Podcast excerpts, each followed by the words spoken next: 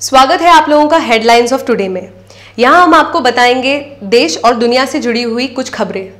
जानिए कैसे पड़ा इस विनाशकारी तूफ़ान का नाम फोनी।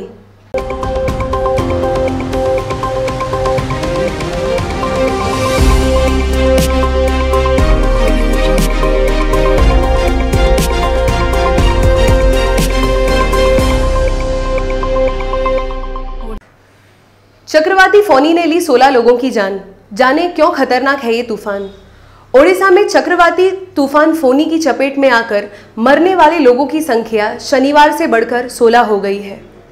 इस दौरान ओडिशा के करीब दस हज़ार गाँव और बहत्तर शहरी क्षेत्रों से लाखों लोगों को बचाकर सुरक्षित जगहों पर पहुँचाया गया है। राज्य में राहत और पुनर्वास के कार्य जारी है। ओडिशा और पश्चिम बंगाल में अभी भी बाढ़ की स्थिति बनी हुई है। हालाँकि बंगाल की खाड़ी का यह क्षेत्र हर साल पाँच से छः चक्रवर्ती तूफानों का सामना करता है। लेकिन इस तूफ़ान को अत्याधिक गंभीर तूफ़ान का नाम दिया गया है। हम आपको बता रहे हैं कि इस तूफ़ान का नाम फोनी क्यों रखा गया और यह किस हद तक ओडिशा के इलाकों को हानि पहुँचा रहा है? इस तूफ़ान का नाम फोनी बांग्लादेश द्वारा सजाया गया है। फोनी का मतलब होता है सांप या सांप का फन। इसे यह नाम इसकी गंभीरता और खतरे के लेवल के कारण दिया गया है। दुनिया के सारे देशों ने भविष्य में होने वाले चक्रवातों के लिए आठ नाम सुझाए थे। उन चौसठ नामों की सूची में से इस चक्रवात के लिए फोनी यह नाम चुना गया। हालाँकि इसे फोनी, फानी, इन नामों से भी जाना जाता है।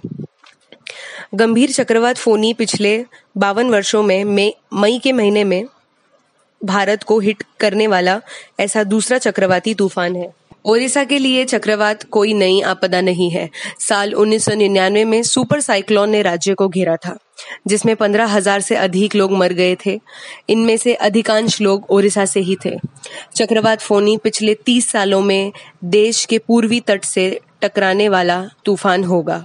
आमतौर पर साल के इस समय चक्रवाती तूफ़ान पाँच से सात दिनों में निकल जाता है, लेकिन चक्रवात फोनी बाकी अधिकांश चक्रवातों से अलग है।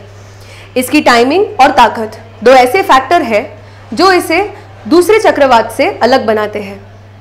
चक्रवात फोनी ने 25 अप्रैल के आसपास विकसित होना शुरू किया था और 3 मई की सुबह को ओडिशा के पूर्वी तटों से टकराया। अधिकारियों से मिली सूचना के अनुसार इस चक्रवाती तूफ़ान की रफ्तार 240 किलोमीटर प्रति घंटे की थी, जिसकी वजह से शुक्रवार को क्षेत्र में तेज़ी से बारिश हुई और आंधी आई।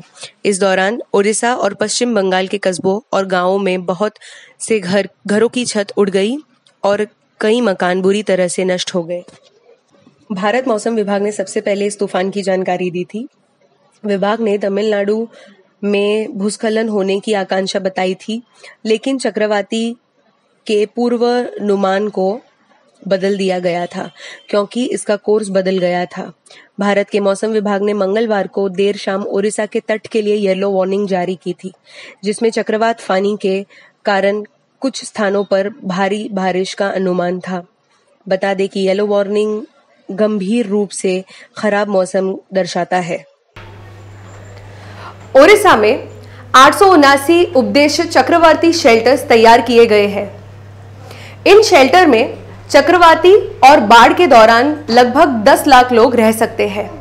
गौरतलब की बात यह है कि पहले से ही स्कूल और कॉलेजेस को बंद कर दिया गया था। आपदा के दौरान कम से कम जानों को नुकसान हो, होने के लिए संयुक्त राष्ट्र ने भारत की प्रशंसा की है और कहा है कि मौसम विभाग की शुरुआती चेतावनियों के लगभग सटीक होने के कारण अधिकारियों द्वारा राहत योजना और पुनर्वासी समय से और अच्छी तरह करने में मदद मिली। अधिकांश चक्रवात जो बंगाल की खाई से उठते हैं, वह भारतीय ज़मीन तक पहुँचने में अपेक्षित रूप से कमज़ोर हो जाते हैं। हालाँकि चक्रवात फानी के साथ मामला कुछ अलग है, क्योंकि यह लगभग भूमध्य रेखा के करीब ही विकसित हुआ है। इसीलिए यह भारत की पूर्वी तटों तक पहुँचने पर कमज़ोर नहीं हुआ और इसे कई जाने प्रभावित हुई।